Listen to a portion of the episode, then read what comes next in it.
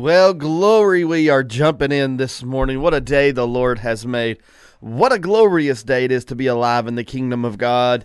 We are so rejoicing of the victory that we have in the Lord Jesus Christ. This is the day that the Lord has made. This is a day that he reigns victorious. You know why? Because he reigned victorious yesterday. He reigns victorious today, and he's going to reign victor- victorious tomorrow.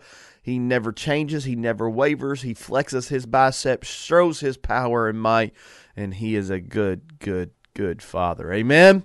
Well, it's Tuesday, so that means that we have the legendary um, demon-slaying, pastor-preaching, um, fried chicken-devouring man of God in the house, Pastor Josh Milburn. How's that intro? It's pretty good, brother. You wait. Right on the spot, man. You wait till you preach again here one day. I, I, I wore my shirt, that shirt, uh, last night. I had it on. I was thinking about you the whole time. Did you go last night then? No, I oh. was just there at the house or whatever. That oh. one shirt that I have that sells yep. about pastor, hardcore, whatever. So yep. I thought about you a lot. Well, but no, we didn't go last night. Now, Brother Bill and some of them from the church, I think, went down there. I wanted to go so bad, and uh, I even texted to see what time they were leaving, but I just couldn't swing it. Yeah. Um, yeah. I, we, I think at this point we need like a live-in nanny or something like that. uh, hey, if anybody does, I guarantee you do, brother. Uh, but it's it was I've I got to watch a little bit on online, and I know the presence of God was moving strong over there in the West Kentucky revival last night, and um, love what God's doing there. Amen. But it is so good to see the presence of God being poured out on a generation and the heart of God manifested over a people. And um, the body of Christ is arising in the earth. Amen. I know it. I mean, it's so exciting to see, uh, you know, different areas, like we say oftentimes, and uh, d- even here lately about how, uh, you know, we, even when we was together in service here, about how uh, people in the church here was talking about, hey, listen, every service we've been having has been right like this. Mm-hmm. And I mean, you know, it was just, uh, we had several out this week at our church. Yeah. But I mean, we still had a powerful time. We had some people step up Sunday morning and say they believe we need to pray for this or pray for that. Mm-hmm. We gathered them all around up front. We prayed for several of them, and it's just uh, pretty powerful, you know. Yeah. So uh, even in the midst of people being out, sometimes there's still a hungry people. Yeah, we you know, we had going. a lot. We had a lot missing Sunday too. I th- yeah, I think a lot of people's not feeling well. Yeah, um, and then this time of the year, there's a lot of traveling and, and stuff like that too. And, right. Um, you know, we are.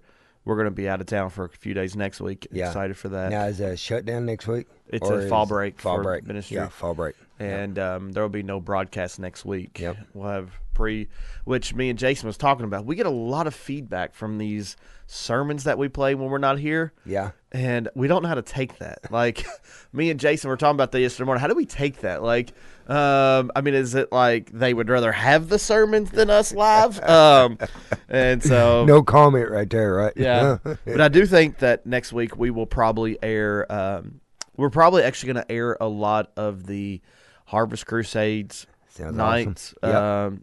and then we're going to air some of these spiritual warfare and deliverance trainings that we've been doing on Wednesday nights. I'm that gonna, sounds great. I'm going to work on those and get those prepped um, for airing, because you got to, you know, sometimes you got to work that in the time frame. But yeah, but you know, we're we're probably going to be playing a lot of those next next weekend, because I know a lot of people's asked about them. And a lot of people still don't know really the whole podcast ordeal, and and so um, it'll be an opportunity for people to get it in, get to listen. The the Harvest Crusade sermons were powerful, and um, the teachings on Wednesday nights, they're um, they're challenging all of us. Yeah, and right. Because a lot of times when you get into a topic like spiritual warfare, deliverance, or something, you work from the outside in. Uh-huh. Like, you start to hear people talk, and so you say, well, this is what they're saying. Let's go. We're kind of working from the inside out. So what does Scripture say? And then let's work out from there. Yeah. Because the one we have used very few quotes. Like, we have used some, but I would say in six, five, six weeks of doing this now, we may have said like four quotes from people. Right. So we can't say we never do, but we're yeah. just using Scripture. I and, see what she's saying. Um, yeah. And I know I've uh, been able to listen a little bit on Wednesday nights as well there at the house, and uh, there on my app, and uh, it's been uh, what I've heard you guys talk yep. about and discuss. Been pretty powerful. By so, God's grace, by God's it. grace, we're. I didn't plan to teach tomorrow night, because I usually stop. I don't teach on Sharathon weeks on Wednesday nights, right? Um, but I've reversed that, and I think this Wednesday night I am. But, and I was going to finish up the Armor of God, but I've reversed that too, because we're going to go right into witchcraft and just how big it is. Yeah. And what is involved in that. And um, there's so much in there about with necromancy. There's so much in there with spells and charms. Um, yeah. People don't think that stuff's in the Bible, but it very well is. Like in Revelation, when Babylon falls, it says so does her magic and charms and spells. Right. Depending on what translation you read. Some of it says sorcery and stuff like that. But basically what it's interpreting to is when Babylon falls at the end of the day, so will her spells and her magic. Wow. And, um, of course, there's the big word pharmakeia Pharm- yep. that we get witchcraft from. Yep. Um, and so we're going to unpack that word and say exactly what that is. Um, we're going to talk about what is a modern-day spell, what what it does, because it's not, you know, there is some, there we think and we only allude to spells being about like Harry Potter and Snow White, but really what spells are are a lot different. Right. And um, there is curses and stuff like that. But we're going to talk about this. We're going to unpack it. And for me, I'll be honest with you, if I'm I'm praying I can get it done. Um, but um, this this may be the most personally impactful teaching I've done yet on Wednesday nights. Yeah. And I don't say wow. that to be arrogant. Like right. I'm, I'm saying it's like, for me, it's probably challenging me more than the rest of them. Yeah. Because I'm seeing just how much that kind of stuff is around us. And it's not, it's not the Snow White making an apple and getting somebody to sleep for seven years. That's what we associate witchcraft and magic with. But there's a lot different things. And a lot of the things we're doing is probably much more witchcraft related than we'd ever imagine. And, uh, and so we're, we're going to tackle this tomorrow night. And so if you are interested in that, then you can come out six thirty or tune in at six thirty. Um, we've only been doing one or two songs, and then we teach for about an hour and fifteen, hour and twenty minutes on yeah. Wednesday nights now. And, um, it's, we just want the word. Like, that's what we're trying to do. We're trying to get into the word, and we're trying to figure out what the word says on these things. Cause, um, unfortunately, one of the things we see a lot is our kids are the ones most tormented. Um, and not just saying our personal kid, I'm talking about the nation. And a lot of people who are actively involved in deliverance or actively involved in spiritual warfare or seeing the oppressed set free. And again, that's not always come out in Jesus' name. Sometimes it's a let go in Jesus' name. Um, you know, there's a lot of things involved in deliverance. No deliverance is cookie cutter, so it's not like each one's the same. Yeah. There's a lot of different ways that deliverance comes, but there's also a lot of things we need to renounce and cut and sever relationship with and stop walking in. And a lot of times that's geared towards our children. And right. and when you get into pharmakeia and you get into some of this kind of stuff, you start we're going to start to unpack tomorrow exactly what that is and why that the enemy's assault on our kids are, is not just sexual impurity. There's a lot more than that. Yeah. And so it's going to be, um, we'll definitely get people's ear tomorrow if they're listening. Yeah. Some of the stuff that's going to be said, but I'm all, I'm going to come straight from scripture with everything. And, um, and I think it's going to be a, um, my prayer is that it's an, a significant teaching that starts to help us advance forward. Cause a lot of people want to advance forward, but how do we advance forward? That's the problem with a lot of things is we have the knowledge. We need to advance forward, and we have the knowledge of what's wrong, but wisdom gives us the application how to execute that knowledge and bring it into manifestation. And so that's what we're working at now is getting this thing walking, yeah. not just theory, but walking. Right. So, Hannah, how are you? Good. um, I was actually listening to a um, testimony similar that included a lot of these things that you were talking about um, last night.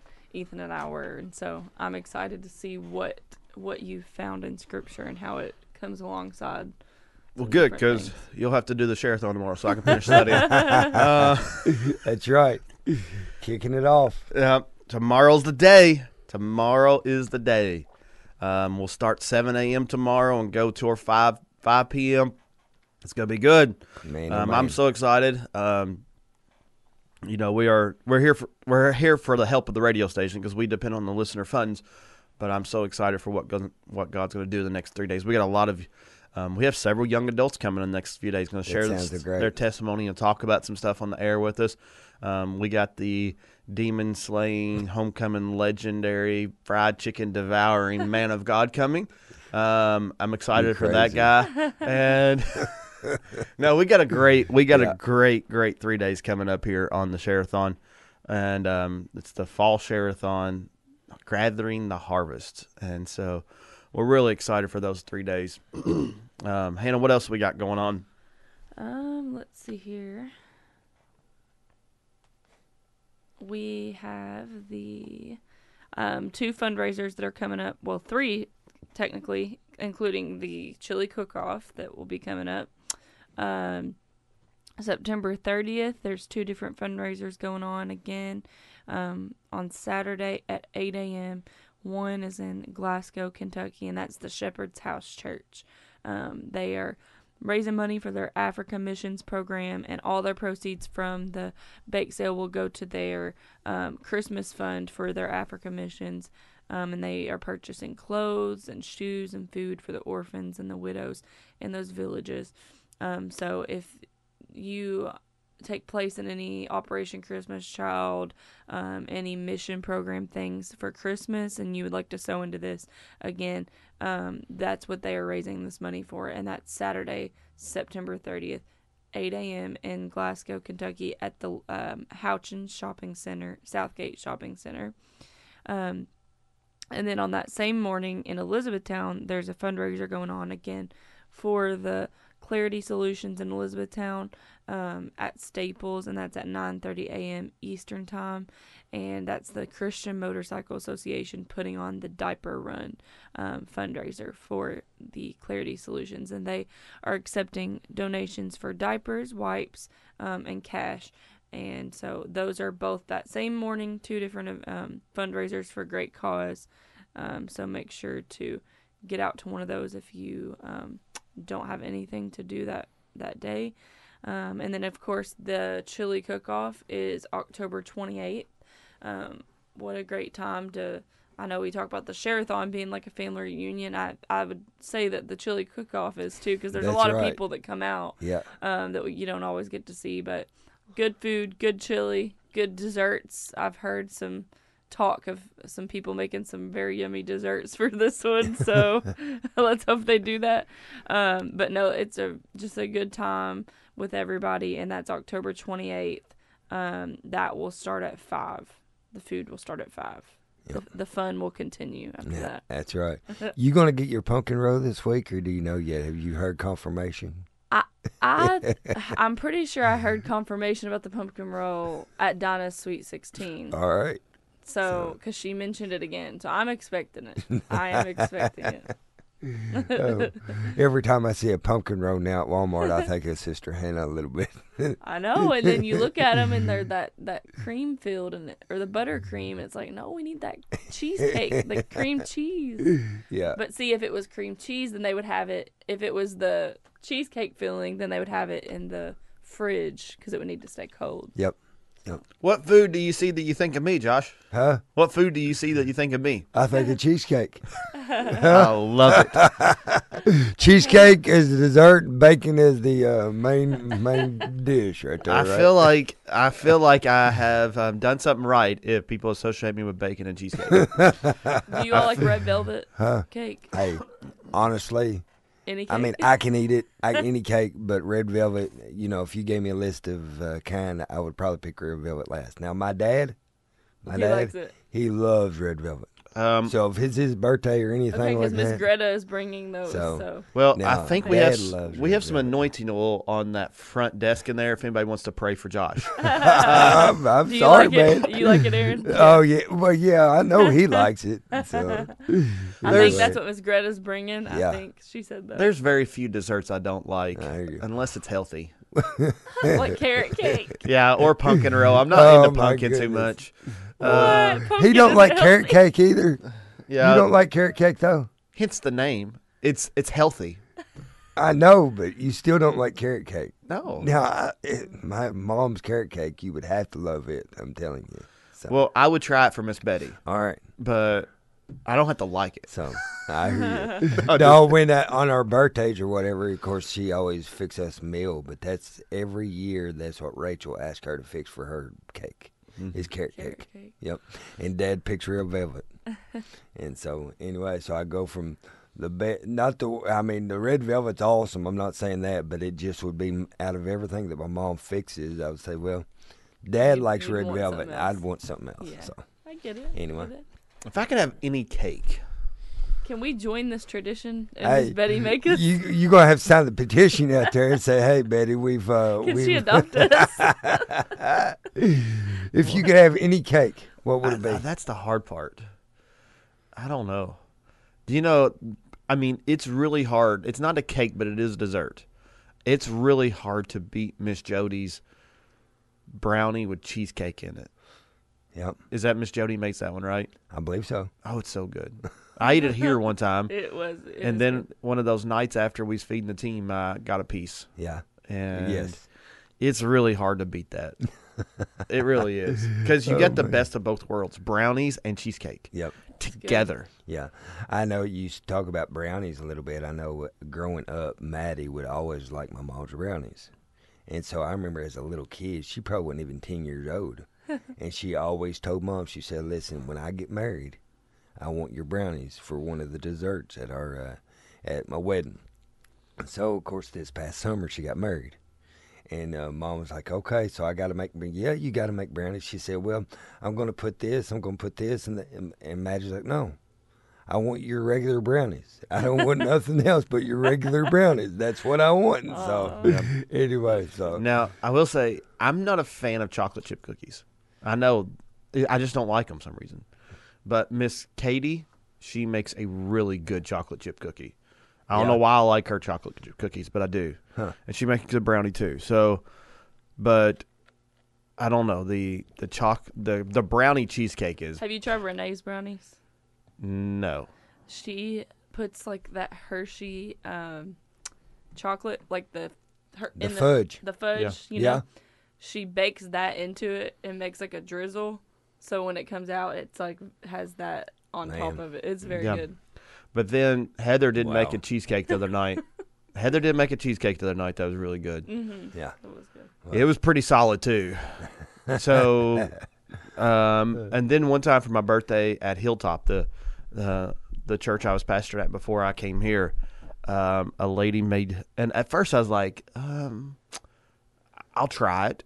But yeah. it, it's called brownie, bacon brownies. Okay. And it was brownies with bacon on top. And at first I was a little reluctant. Really? But then you ate it, and I wasn't so reluctant. I guarantee it. Uh, you was probably going around saying, "Hey, y'all don't want to eat them because then you know I'll I'll uh, I'll well, take the rest of them later." That's what I was doing with cheesecake the other night. I said, "Ethan, you really don't have to eat it. Let me eat your piece for you." Oh, man. And then he smacked my hand. Yeah. No, I'm just kidding. That surprised me. Oh, my goodness. No, but I was like, just let me let me, let me take one for the team. Let me just take one for the team. You know, like whenever you're in baseball and they say, hey, just step into a pitch because we need a runner. Well, I, I wanted to take one for the team and eat his cheesecake just so he didn't make Heather feel bad about it, you know, yeah. if he didn't like it or not. So right. I was going to take one for the team and eat his two. Oh, my goodness. So if anyone's wondering what you can bring to Sharathon, bacon brownies, cheesecake. We just gave them a long list of options, didn't we?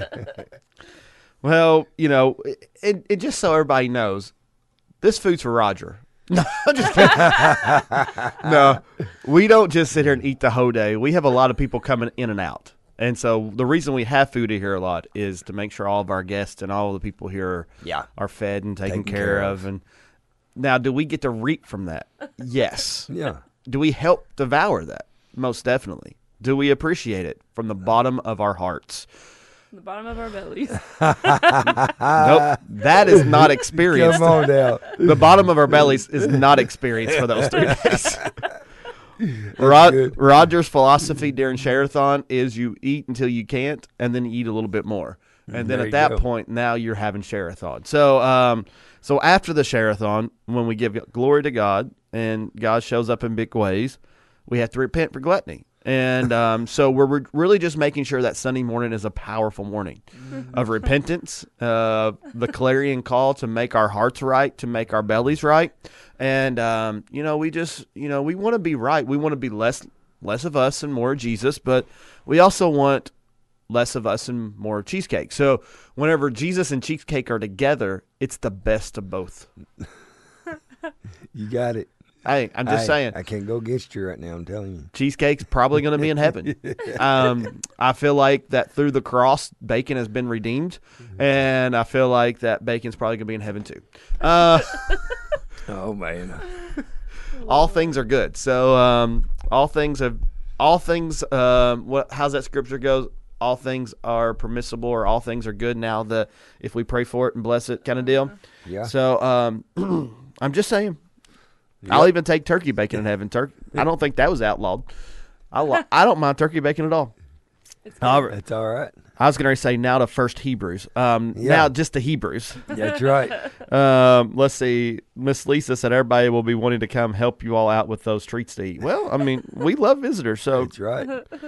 Um, Jason does it quite often during those three days. Uh, I'm telling people think I'm cracking well, jokes. We gotta get him on. That people, does people, he come on this yeah, he does. Uh, he does an hour each day usually, um, because of the school. He can't give us much more than that. But um, people think I'm joking when I say it's the only time of the year that Jason comes and checks the mail.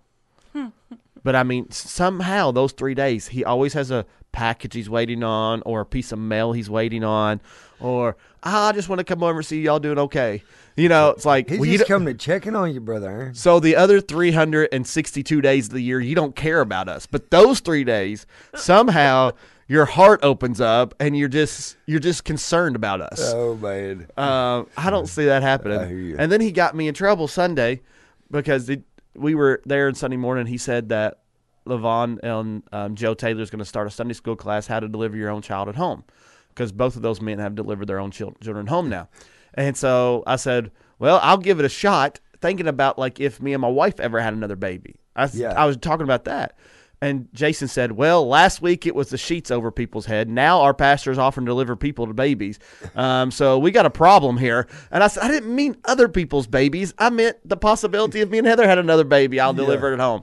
And so now he's trying to advertise me to deliver babies. Oh, man. I said, Jason, he said, he was laughing. I said, not funny.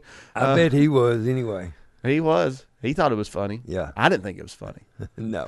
No, just kidding. I guarantee it. I said, no, me and my wife. All right. But my wife's not pregnant. Just everybody knows. All right. Uh, Hebrews chapter two, verse one. Uh, this is the E S V. Therefore, we must pay much closer attention. Well, what closer attention? He just come out of this whole thing of Jesus is greater than the angels. Talking about he he talked about angels, and he, he didn't downgrade angels. He just making sure that we knew Jesus was superior to them. Yeah. He says, therefore, now we must pay attention or closer attention to what we have heard, lest we drift away for it, from it. For since the message declared by angels is proved to be reliable, and every transgression or disobedience received a just retribution. What's the King James say there, Josh? For the all of it, or just verse two? Just verse Uh, verse one and two. It says, therefore we ought to give the more earnest heed to things which we have heard, lest at any time we should let them slip. For if the word spoken by angels was steadfast in every transgression and disobedience, received a just recompense of reward. Yeah. So, so I believe the author of Hebrews here is telling us, like, hey, the things we're hearing, yep. let's give a lot of heed to it. Right. And he said... Um, He said closer attention to what we've heard. The King James again says what? Uh, take heed, let them slip. No, right before that. Uh, uh, give earnest heed yeah. to the things which we have heard. Yeah, so he's really talking about, you know, the things we're hearing here. The yeah. word, the word. Right. And give closer attention to the things the word has been teaching us in the scripture, because even at this point, when they were writing scripture, they were considering it scripture, because Paul even called um, Peter, I'm sorry, Peter called Paul's writing scripture. So they were under the impression, and they were already being revealed to, this is going to be sacred. Right. There's something different about what they're writing. And they were instructing doctrine. And then there also seems to be angels sitting there doing some things too, because again, I think it's Colossians talks about angels, not worshiping them, but it also says if any angel preaches another gospel other than the gospel of Jesus Christ, let him be accursed. So it almost looks like angels are down there revealing things and instructing too. And some people want to say, well, that means a messenger.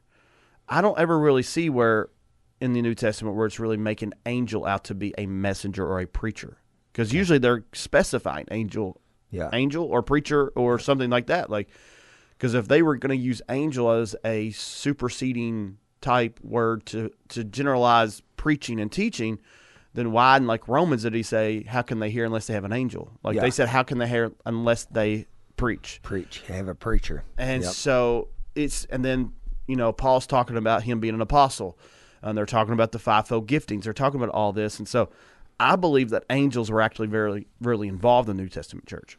Right. Well, for one, they were breaking people out of prison. Yeah, that's right. And um, and so I just think over and over, they're probably a lot more present than we ever imagined. And um, you talk about, I mean, we know we were talking about the New Testament, you but you even mean today as well, or not as much today? I think angels are still active. I mean, oh, I don't yes. think they do anything. I just don't think we're aware of them. Okay. And yeah. and I th- and honestly, I think um, our spiritual sense has been dulled.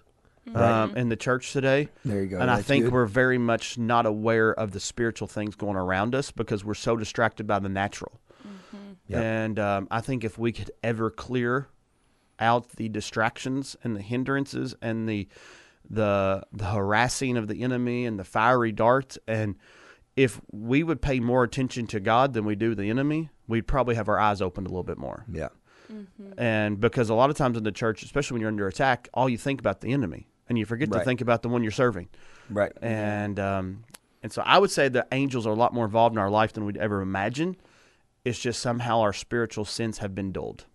I hear you. Yeah. That's just my, that's my, I agree. I don't have necessarily scripture. Right. But again, if we back up to verse fourteen of chapter one, it says his angels are ministering spirits and they minister to those who are heirs of salvation. Well, who's yeah. that? Us. Angels are actually here to minister to us. Okay. Then I also, when you talk about ministering and talk about how Apostle Paul and some of these the writers, they were more or less preaching, and I do believe that there is a difference in someone preaching and teaching than someone just ministering. Yeah. You know, it. I think you can preach and teach and be a, and minister because I believe it's all in the same. But also, I believe there's people within even our church sometimes that thinks they're not worthy to preach or not worthy to teach at Sunday school, or, mm-hmm. but they still minister in a way where they pray for people, where they call and check on people. I mean, just don't, and I tell people there at church, I said, don't belittle what actually the Lord wants you to do. Yeah. I said, he wants you to minister to people wherever you're at. If you feel as if you need to pray for somebody, do that. And I believe, as we was talking about the writers here, preaching and teaching to the people, and I believe as the uh, you know the angels were what begin to minister or begin to do the work that was being preached or taught out. Mm-hmm. See, so if we preach and teach the Word of God, we must depend upon not only the Holy Ghost or the Holy Spirit working in us to do something, but also who's going to do it? Mm-hmm. We must do it. Yeah. Who's going to minister? We must minister. So it takes its all. Yeah. Well, I think a lot of that's the church's fault. Yes. And I'm and I'm again, when I say it's church's fault, it. I'm just saying that because we have to correct it. Right. Um, As a whole. But yeah. but we've made the only people who are men and women of God the ones that are preaching behind pulpits. Come on. But the Bible speaks of spiritual gifts in a lot of different fashions because, I mean, it goes as far as administration and hospitality. So the one that's showing hospitality. Yeah. The um, host, uh, um, being host, hospitable. There we go. I, I was, I was struggling to speak well. You got it. You got right. it. So, like when we had the crusade, there was a group of about three or four that was over there working, while a lot of people were working the altars because we were preparing food for the team. Yep. And getting them fed. Yep. There is no distinctive difference between what they're doing in ministry and what we're doing in ministry over there. It's it. all ministry. Yes, sir. And that's what we have to start to understand is just because I stand behind a pulpit doesn't make me any better than the one who stands behind the toilet. That's right. And we're all doing the kingdom work, and we all have a place in the kingdom work. And if we ever get to the point to where there's a hierarchy because of who what we do, then we are completely confused about the gospel because the gospel is not about what we do. The gospel is about who Jesus is. Yeah. And and that's where we have to walk in humility, but we've turned this thing upside down. And it takes eighteen people to walk an apostle into a room because somebody's got to carry their socks, somebody's got to carry their towel, another one's got to carry their water, another one's carrying their Bible. And we call it honor, but really what it does is, is idolatry. And we've got to get over that to where we stop worshiping people and we start worshiping God. Because whenever they started to worship Peter in the New Testament, when he started to heal people, he rebuked them. He yeah. said, "What are you doing?" It ain't me doing this. This is God. He's just basically using me. I didn't heal you. God healed you. But today, if people start to worship us, we go, okay, cool. Like, you want to wash my car for me? Great, go do it. And I don't. I, and at first, I was joking about this stuff, but the more I get into it, the more it irks me, because I feel yeah. like I feel like what we've done is we've we've took what's supposed to be the fivefold gifting to edify the church, so we, like you just said, could all become ministers and do the work of the ministry. Yeah. Now we've gotten into idolatry to where we worship people who have a gift, right? And we follow them. Wow. And and if you don't believe me, go to churches with somebody who has a gift to preach and orate and articulate, and what happens is you walk into that sanctuary and everybody looks like everybody. And and if you walk into a sanctuary where everybody looks like the leader physically, at that point you don't necessarily have an on fire church. You have a cult of personality. And I just call it like I see it. no, that's But it. I mean, if you walk You're in right. if you walk into a sanctuary yeah. and everybody has the same beard as a leader, there's a problem. Because at that point, the leader's a teacher, and they're trying to replicate themselves. Right. And that's what Paul rebuked. He said, we have a lot of teachers, but we don't have many fathers. And so what I want to walk into a sanctuary and see is complete diversity. I want to see people of every color. I want to see people of every nation. I want to see people of gender differences. I want to see, I don't need, if we walk into this sanctuary, I don't need Joe to look like me. I don't need Mister Tim to look like me. I don't need to look like Mister Stoey. We're not to look like each other. We're to look like him. That's right. And when we start to learn that, everything is facilitating us looking like him. And the Holy Spirit's job is to conform us into the image of the Son, not each other. Come on. And so I just hit this thing hard because we've got a, we've got some correction to do in the body of Christ. And if we're ever going to do it, then we got to get on the ball now, because time is short. Jesus is coming back, and I'm not going to get caught without oil in my lamp because I was trying to be like somebody else and not be like him. There you go. Um, and so... But I'm just calling it out because it really does. And I could be wrong. Maybe God needs to correct my heart and I'll have to humble myself and repent to everybody on the radio. But it really does irk me when I see some uh, a preacher come into the room yeah. and there's like eight people following behind him. One's got his satchel. One's got his Bible. One's got his towel. One's got his water. One's got this. And it, it it's just, oh, it kills me. Yeah. Because we serve him harder than we ever serve him. Right. Mm. And and I, I don't think I and really we call it ministry. Yeah. And and we, well we I I hear a lot of times with, and I know we got to go to break and read this question, but you know, I was listening to one thing and um, about spiritual authority and stuff like that and raising up the next generation, and they were talking about Elisha and Elijah and how, well, you got to start somewhere. So we're going to see basically how serious they are with, will they wash my car or they do this. And Elisha and Elijah had nothing to do with washing cars and serving each other. Elisha and Elijah had everything to do with Elisha staying around and being there and learning and growing, but in the gift of the prophetic. Elisha never served Elijah so he could wash his car. Elisha served Elijah so he can get his anointing. And but what we've done is we really don't know how to father.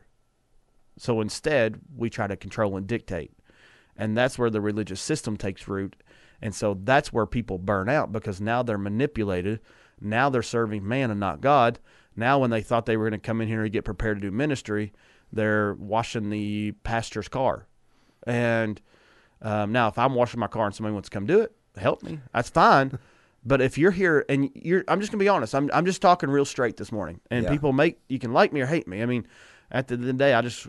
I, I want to I want to I want to fix these things that we see in the church, because we talk about the problems, we never take solution to fix them. If if somebody comes in here and says, I want to sit under your ministry to learn, and they sit under me, and what I do is just tell them to go do things physically and never equip them spiritually, I'm missing the whole point. I have a servant, not a son. And cuz wow. and, and so at that point, it's that's where that's where people have completely honed out of the whole fathering and son relationship, because right. we made this thing physical and not spiritual. Come on now. And we think, and, and so we just gotta, we got some correction to do. Um, one listener said, thank you for saying we are all on the same level as far as ministry, whatever God has called us to do. Um, not many us to do, not too many pastors will say that. Um, It, well, I mean, I just feel like it's a truth. I don't. Yeah, I mean, I, I don't. Do I don't think I'm any better than the person who cleans the toilets. Me neither. Um, and because I'll, you know what, I'll get up there on Sunday morning, and clean the toilet with you. Yeah. Like it don't bother me a bit. And what they're, I just see, I see anything we do for the glory of God as service yeah. and ministry. Yes. And it's all important. Yep. Because as somebody who runs sound while I preach, um, I understand the importance of running sound. So I don't go to a sanctuary and think, well, that sound guy, he's just back there in the booth. That sound guy's worshiping the Lord with his gifts and his talents so that we can worship God with with our own heart without any inhibitors. Yeah. And what he's doing, a sound guy's job is just as important as the pastor's job. Because if the pastor's job is to preach that sermon that morning, but you yeah. can't hear him because the sound guy didn't do his, it's it's all falls apart. Everything we do is for the glory of God in word or deed. And I tell you what, a sound guy oftentimes gets more heads turned than the preacher. I mean, well, they just do, because if it's not sounding right, I mean, I know at our little church, sometimes if it don't sound right or whatever, and of course in our church it's hard, kind of hard to get anyway. We got a, uh, we got a. Uh, You're yeah. the best sound person in the world back yeah. there. Oh, I do have the best sound person in the world. But, uh, anyway, and I know your sound person's listening this morning, and I got two, I got two empty chairs in there. That's right. But our uh, just saying, our amp and all that stuff, it's twenty-five years old, and we got one channel we had to move, and we just do what we do with what we got. You know what I'm saying? But I do know that if uh, something's wrong with sound, you get a lot of heads turning. Yeah. So, all right. Well, I gotta, I gotta do this question. Yeah, um, it's my fault. I'm over no, time. You're good. After Elijah heard the still small voice, who did the Lord have him anoint as king of Israel?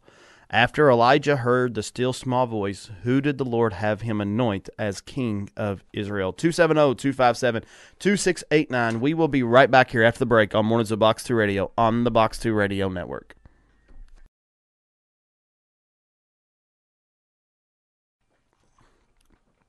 Well, glory. Well, glory.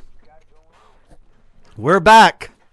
We are back this beautiful morning, September twenty-sixth. Yep. two thousand twenty-three. That means tomorrow, September twenty-seventh, two thousand twenty-three. Yes, and yeah. that means it's the first day of the Sharathon. That's right. And so we're so excited about that. And um, we're, we're geared up, ready to roll. My belly is prepared. My heart is prepared. My voice is not prepared, but we're going to go for it in Jesus' name. You do sound a lot better this morning, brother. I'm I'm getting there. You do sound a lot better. I'm getting there. I mean, you know, I know. Sound more like yeah, yourself. more like um, yourself. So I know at the end of last week it was uh, getting kind of tough there for you for a minute, and even yesterday morning it seemed like it was uh, not as strong as it is this morning. So yeah. Anyway. But no, oh. we're always excited for the Sharathon. I do know that. So, I mean, I always love hearing it. I mean, if there's any time where I always make sure that my app is on, no matter when I'm working, it's during the Sharathon. So, I mean, I like to uh, hear all of them. So. so take notes, listeners. That's right. We got so. all our kinks that should be worked out on the app, all the the things that needed to be looked at and figured out. So I'm ho- I'm hoping it is. Yeah. Have you heard any feedback if people still getting kicked off or not? Why is it?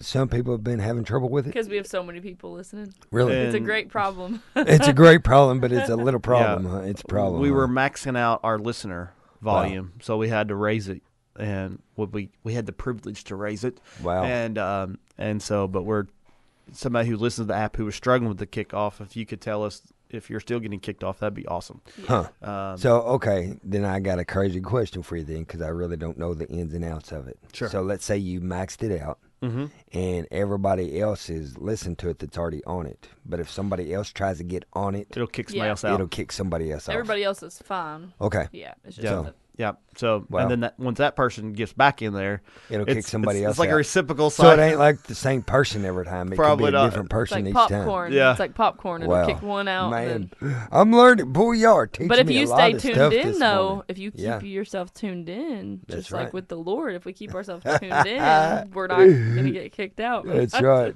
So. Trying to relate this spiritually. We think it's fixed now. We hope so. That's our heart. Um, all right, Josh. Okay, someone said that they have not been kicked off this morning, and they usually come and go, so they have been one that in the past Hallelujah. Got kicked off, but not this morning. Hallelujah. All right. Um, and so hopefully I think that fixed the issue there. It was an excellent, awesome, great issue to have. Um, and so we're happy that we have that fixed. Amen. Yep. Uh, all right. Well, I have a question. Josh, you got a question to ask. Hannah, you I got do. questions this morning too? I do. You ready for my question this We'll do morning? your question first. Right, and we'll do I the... got a few things as well on it too, so hopefully right. we can discuss well, this. Well, good. You can just answer the question. No, I need your help too, brother. And Hannah, as we go on, we need your help too, all right? So this is uh, actually from my brother Mike up, our, up the road at the church. But uh, he, he's, I think last week he uh, got a pretty good question for us too, but... Each week he tells me he's got a question. I was like, well, give it to me. He's like, no, I want to wait till that morning. I was like, well, I was hoping I'd have all week to prepare for it, brother. No. So that's what he said this morning. He said to ask you guys, he said, I actually, to be honest with you, I was born and raised Catholic for twenty years. To be honest, I never heard anything about the Holy Ghost, being born again, or being saved. Don't seem like they even talk about it at the church or at the school. My dad and two brothers have passed away, and I've never, never heard them say anything about being saved or born again. My question, how does a Catholic get to heaven? So, I mean, actually, me and Brother Aaron, we discussed this a little bit before before the program started, but I hope you're listening this morning, Brother Mike, and I hope that we can help you in this. But, I mean, the simplest thing for me to say, and I think Brother Aaron kind of said it too, was, hey, the same way everybody else does. You know, I'm reminded about when I think about salvation, think about the plan of salvation, think about how when I'm out and talking about people about the Lord, I often go to Romans. You hear about Romans Road, but there's, I'm not going to read all of them this morning, but there is a couple of them that I do want to read and hopefully get some clarification for this question. Because, I mean, you know, oftentimes I do believe that everywhere we go, I've heard even my own pastor, Brother Billy, talk about how he met somebody here several years ago that um, uh, went to Catholic church and went went those places. But he said, but I, I speak in tongues and I talk to the Lord through the Holy Ghost all the time. He said, that's my prayer language. That's my prayer to him. And I mean, to be honest with you, I've never heard many Catholics say that before. But I mean, if you're one listening this morning, I mean, I just, I uh, I go back to what my, my pastor, Brother Ron, used to say. He believes there are people within there that are sincere, they're true, they're committed, they're faithful to the Lord. They know that Jesus is their Savior. But then again, you have some, I believe, just like in other churches as well, sometimes the reason they're there or reason they go here, go there, go there is because they really don't feel a convicting of more or less satisfying what they can or cannot do or get away or not get away with. Mm-hmm. So here's what I say. Often in Romans chapter ten in verses nine and ten, here's what it says in Romans. It says there, oh, let me turn, I like to get quote, quote, that if thou shalt confess with thy mouth the Lord Jesus and shalt believe in thy heart God hath raised him from the dead, thou shalt be saved. For with the heart man believeth unto righteousness, and with the mouth confession is made unto salvation. All right? So that means you first, you got to confess. You got to believe. And you got to live a life, okay? It's not about, well, they they say that I, no, but still yet at the end of the day, if you haven't confessed it, if you haven't been convicted of it, I'm reminded in John six forty-four, I had that written down as well, said, no man can come to the Father except through me, by me. That's how you get there. If somebody's getting any, any other way, they're the same as a reprobate. Okay, we cannot, you know, we cannot get in any other way other by Jesus. And we must confess with our mouth the Lord Jesus. If you have not confessed him, all right, more or less the witness is not there. I mean, it's sad to say, but Sister Hannah, we, me and Aaron was talking about this as well a few minutes. It's amazing, Brother Aaron, how we come in here five, ten minutes before to prepare for the thing and how many sometimes our conversation goes in that five minutes before the thing. But we've preached funerals before. We're not their judge. Thank the Lord I'm not their judge. But the witness wasn't there. I mean, I, I'm not here to patty cake around it, okay? The witness of their life was not there while I seen them. Now, does that mean that something may or may not have happened or transformed in them right before something happened? Hey, that's between them and the Lord, and I pray that it did. But what I'm saying is the life as a whole, the witness as a Christian is not there. So my uh, brother uh, Mike, he says, well, I never heard them say it. Well, did you heard them confess it? Did you see them live it? You see, and I would love to tell you that all my family right at this particular moment is going to heaven. I would love to tell you that, Hannah. But I believe that I would actually, I mean, as much as it, it hurts my heart to be able to have to look at somebody and say, everybody in my family right now, I don't think is prepared to meet the Lord. And see, but I know I'm not their judge. And I know that's what a lot of people are going to say this morning. And thank the Lord I'm not. But I'm just telling you, according, you say, well, how do you know that? Because you'll know them by the fruits that they'll bear. Mm-hmm. It ain't, I'm not here to say something that's not truth, okay? I'm here to point you to the Word, and I'm here to show you, even in the same uh, chapter there, verse thirteen and fourteen, it says, for whosoever shall call upon the name of the Lord, those there shall be saved. How then shall they call upon him in whom they have not believed? And how they believe in him of whom they have not heard? And how shall they hear without a preacher? Well, you say, well, I ain't heard them say it before. Have you told them about it? Mm. Have you expressed them about it? You say, well, I ain't heard this one say, have you asked them about it? But, you know, I'm like Brother Mike, too. You think about your family as well, but sometimes why does it seem like your family is the hardest ones to talk to about? I think one of the reasons it is for me, Brother Aaron, because some of them I don't see, but like once a year, you know, I actually see them, you know what I'm saying? And when I see them, I want to talk to them, just say, hey, how you been doing? Everything been going good, you know, whereas my, probably my focus needs to be, hey, is everything between you and the Lord, is it, everything worked out? Mm-hmm. You know, so you want to ask me if they are. You want to ask me, hey, how can I know if they are? Well, their life is going to prove it. Their life is going to show it. And we as believers, are we confessing with our mouth on a daily basis, Lord, you are my Savior. Lord, you are my Creator. And I'm going to call upon the name of the Lord because of why? Because I want to be saved. And I mean, so I just, you know, I don't know if, Hannah, if you got anything else to say about that or not, but I mean, that's kind of where I'm at with it. I mean, I don't know if it really answered the question. I feel as if it did. But I mean, that question there, he asked, because they was Catholic, he yeah. said, what about Catholic? And I want to say, well, what about, I go to a Pentecostal church, all right? What about a Pentecostal? What about a, what about a uh, independent? You know, what about a Methodist or Baptist? You know, we all still get through the same way, Jesus. Jesus. Yeah. Okay? So. And anyone who comes in any other way, what does it say? Is a thief, thief, thief and a robber. robber. Yep. Yeah. So. And so I don't. I think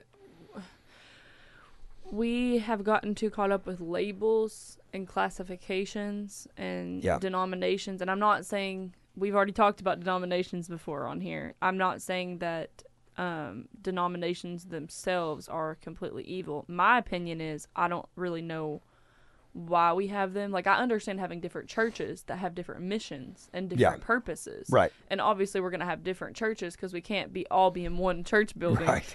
But as far as the divisions and the labels and the the restrictions, I don't personally agree with some some yeah. of them. Right. Um, but I think that the verses that we used, it's not this verse applies to this Pentecostal and this verse applies to the Catholics. These verses in the Bible apply to all of us, yeah. just like you right. you were saying. So I think we just have to be careful not to zone in on certain denominations, and really our prayer should just be, um, well, zone in, I mean, to think that no Catholics are going to heaven. We need to be careful to think that, you yeah, know, or right. to be careful to think that because of uh, if somebody associates with a denomination that that's their identity. And that's, that's not the, their identity. Right. Or me being Pentecostal, me just thinking just Pentecostals yeah. are going. That'd yeah. be wrong on me. Then yeah. you got to question, Lord, you, I probably wouldn't be going if that's all I thought of. Yeah. You know what I'm saying? So. And I was thinking of something earlier and then it started to slip from my mind, but you were talking about the fruits that we, the, the fruit will show from yeah. somebody's life.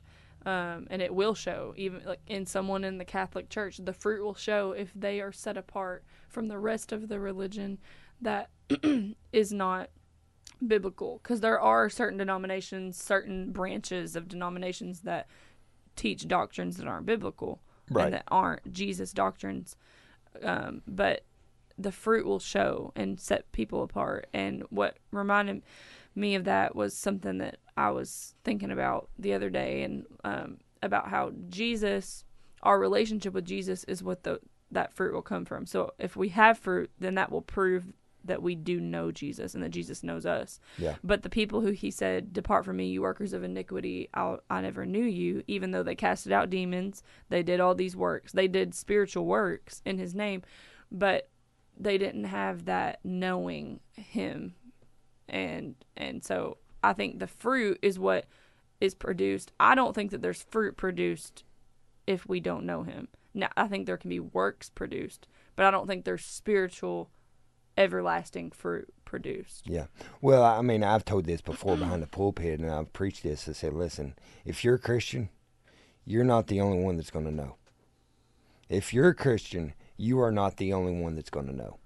Okay? Other people are going to know. All right? By what? By what you just did, the fruit. So, yeah. What about it, Brother Aaron?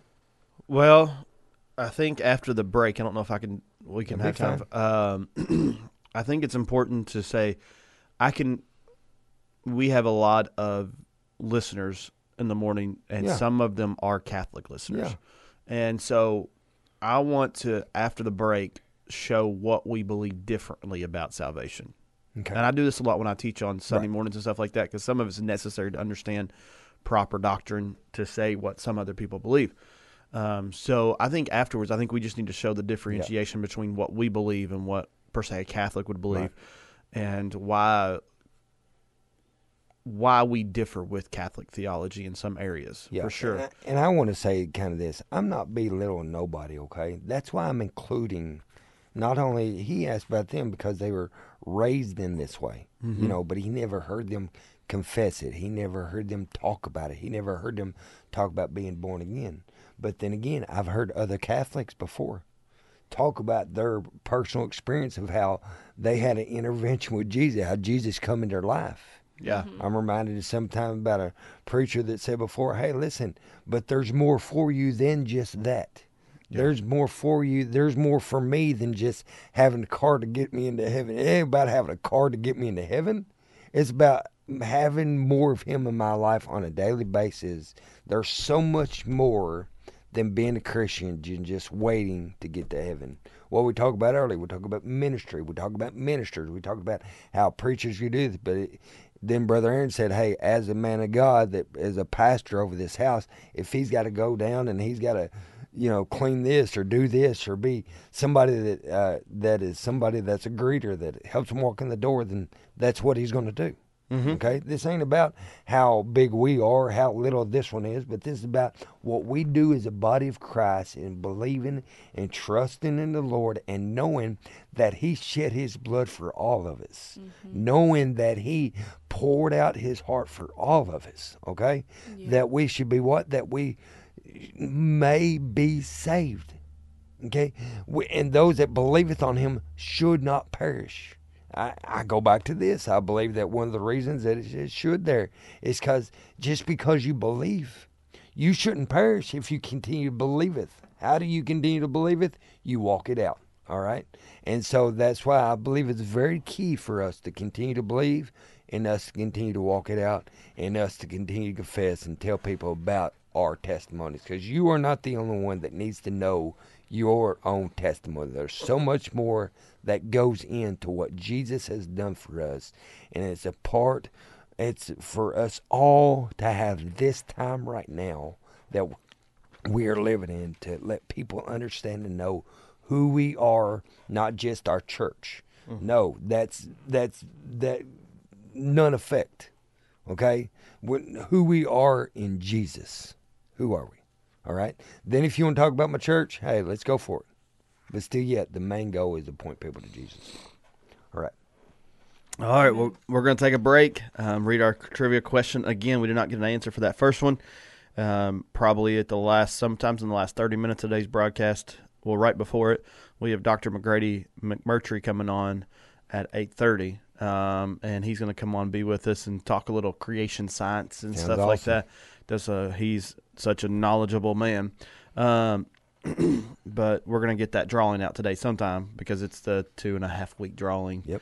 that we we prolonged because of the Sharathon. We didn't want to, and we're not going to be here next week. So, all right. After Elijah heard the still small voice, who did the Lord have him anoint as king of Israel?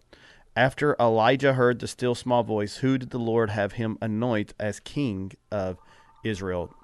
Uh, it's two seven zero, two five seven, two six eight nine. We will be right back here after the break on Mornings on Box two Radio on the Box two Radio Network.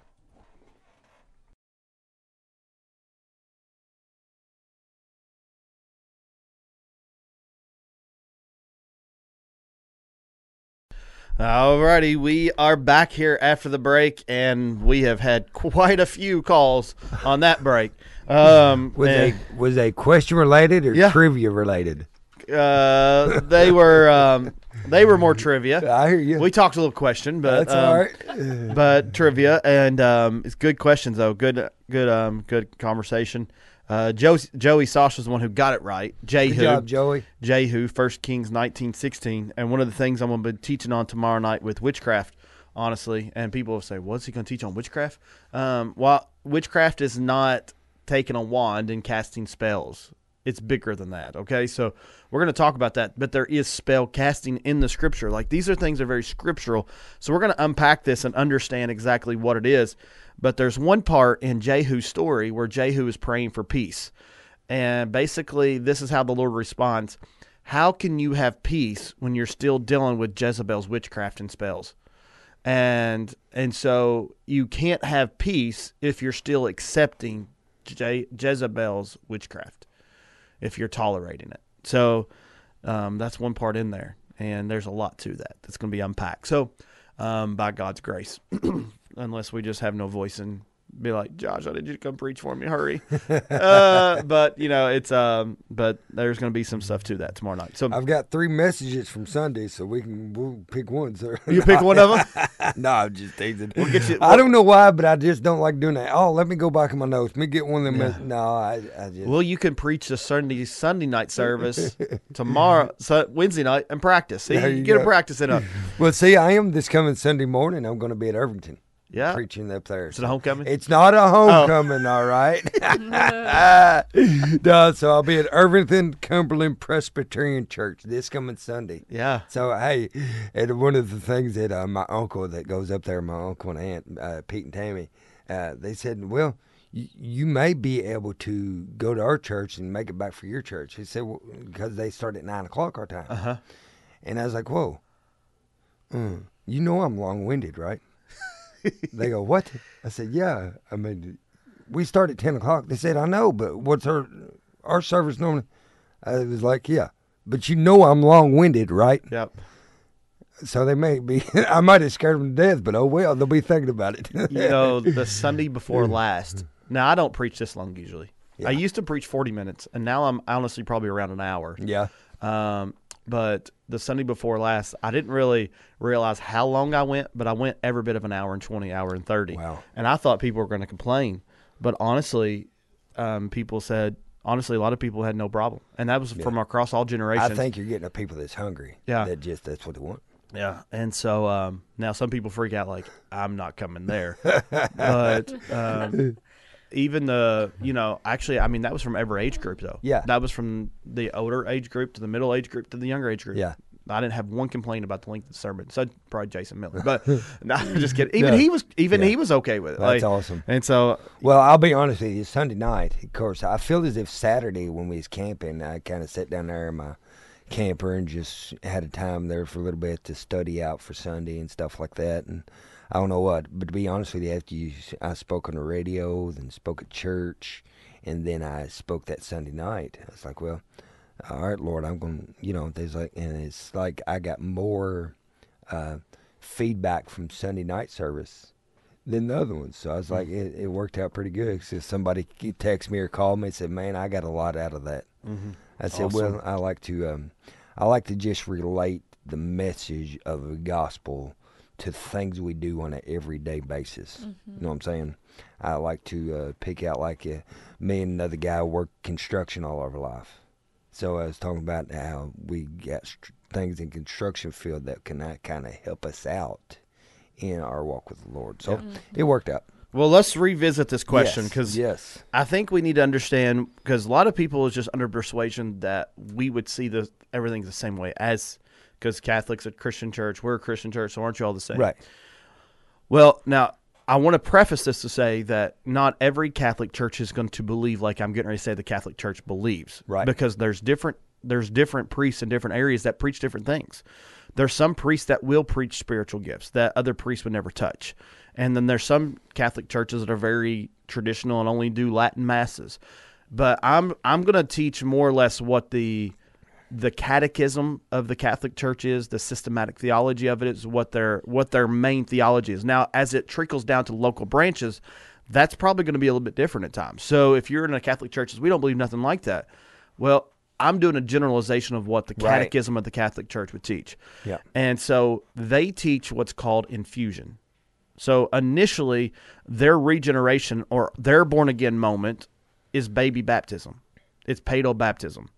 And so when a baby is born, a baby is sprinkled at birth, a few days after, or at infancy at least, that is the moment they're born again. Okay. And that's the moment of regeneration. So their their new life begins at baptism, at birth. And then as they grow up, now they're being taught what is called infusion. Infusion, when it comes to righteousness, is basically saying it is Jesus' righteousness plus our righteousness. So there has to be an infusion of my works and his works. Right. And then that is how we remain saved.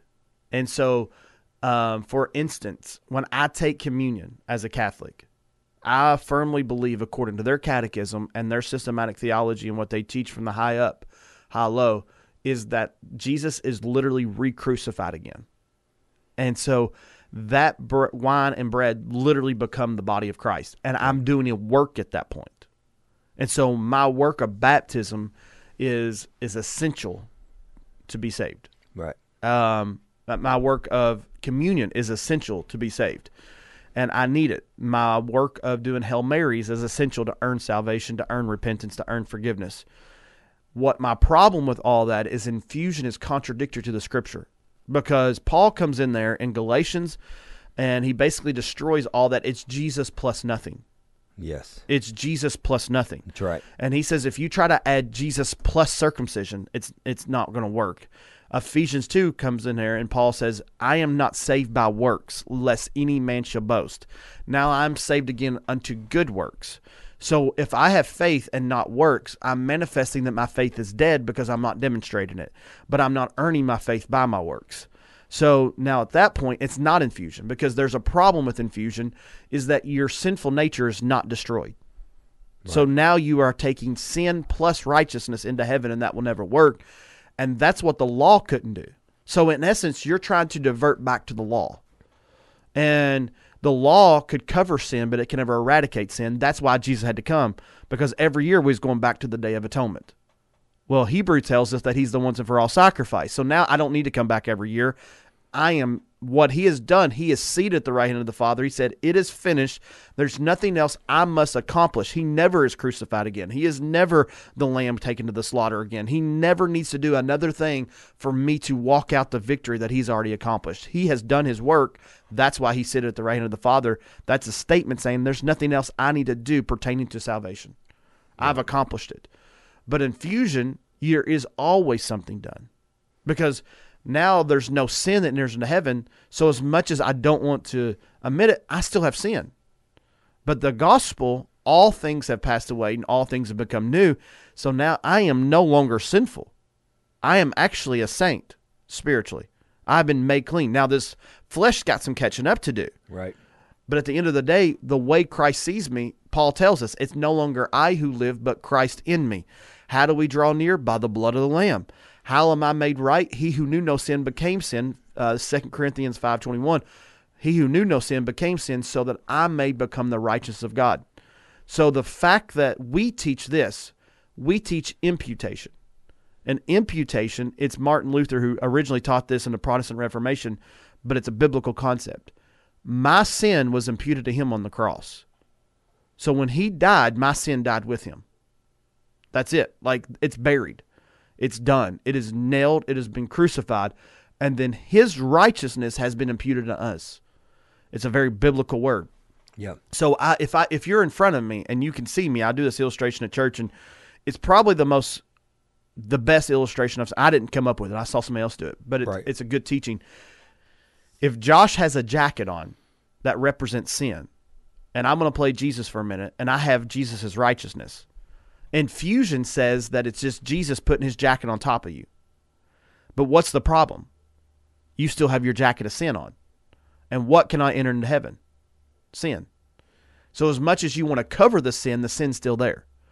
But what the imputation says is that on the cross, he took your jacket, wrapped it around him, and nailed it and crucified it, along with all the consequences of your sin, because that's what it means in the scripture when he says propitiation.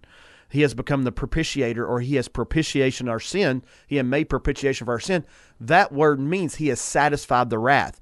So the reason I will never taste wrath is my wrath has already been paid for. And the right. wrath that was I owed was paid for on the cross. So when he took my sin to the cross, it's done. That's what he took upon himself in the garden, is the sin of the world. He became sin at that moment. So when he became sin and he died, my sin died with him. Yeah. So that I may become the righteousness of God, because now I'm clothed in his cloak of righteousness. It's his robe. Right. And so when he says he's made us white as snow, it's meaning that his white robe of righteousness, because he's never sinned, his sinlessness is accounted unto me, and that's the only way I can ever be saved. Yep. That's imputation. Come on. So it's not about what I've done. It's not about what I'm doing or what I'll do. It's all about him. Yep. And I'll never get to heaven and say, be asked, why should you get in? If I look at him and say, because I've been good, I'm literally presenting menstrual rags that had been used according to Isaiah and say, accept this as my righteousness. Yeah. And he'll, our, we, we are unattainable in our righteousness enough to get to heaven. Come That's on. The whole good news of the gospel. But with the Catholic theology, it's an attainability through their works. And if you don't accomplish the works here, then you can accomplish them in purgatory. And purgatory is nowhere in the scripture. It's only found in the book of the Maccabees. And the Maccabees is found in the book of the Apocrypha. And the Apocrypha is those middle books between the Old and New Testament. And that's why they keep it in their scripture, because the Maccabean priests went in there after the battle and put coins under people's mouth to buy their way from hell into heaven. Yeah. And that's the only place that they can back up purgatory in. Come on. And so this is the difference, and this is the separation.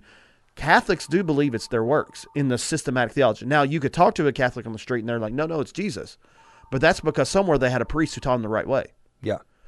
But I also sat with a Catholic deacon one time and asked, well, what about reading the scripture? And they said, well, we don't want our people to read the Bible because we want to teach it for them. Wow. And so there's a lot of danger out there. Yeah. But we as Christians do not believe in infusion. We believe in imputation, because it's not Christ's righteousness plus mine. It's Christ's righteousness plus nothing. Plus nothing. That's yep. the difference. I hope I explained that well. No, I mean, you you done it very um, well, because I believe the uh, uh, what you said about plus nothing. I mean, you know, I believe that every, there's too many people that wants to do plus this or plus that. But knowing that it's actually just Jesus who does the work with inside of you. It's his Holy Ghost that does the work inside of you that causes you to understand that you need a Savior. And his name is Jesus. I'm thankful this morning that we can have discussions like this that will hopefully advance. I mean, actually, and it's kind of sad too, you know, yeah. because we know that everybody's not going. Yeah. I mean, just, I mean, I, I wish they would. But the thing about it is, our lives must reflect Jesus. And there's people that confess him today to be their Savior, but their life still don't reflect it. And I mean, it goes back to us sitting under an authority that we can begin to learn and understand and do more. I've I've told uh, even though our congregation at church sometimes, I said, listen, if you're not growing here, if you're not advancing here, find some place you can. because mm-hmm. we need to be growing. If you feel as if like we're, me as a minister, as the assistant pastor that mattered, if I'm somebody that's not uh, helping you to get closer to the Lord, therefore you may need to think, hey, where do I need to be at to do that then? Because mm-hmm. I'm not here to hold nobody back. Because it's between us and the Lord. That's and right. It is our responsibility yep. to be growing. Amen. And, and I tell people, we're growing, then we're going. Yeah. Because, I mean, you know, we get it backwards sometimes about going, then we grow. No, we grow, then we go. So, yeah. Anyway. All right. Can we move on? Are we okay to move on to the next question? I'm, go- I'm good. Yep. Um, this question came from um, a listener. Uh, is it okay for people to remarry after divorce? Um, First Corinthians seven eleven is the one they sent to me.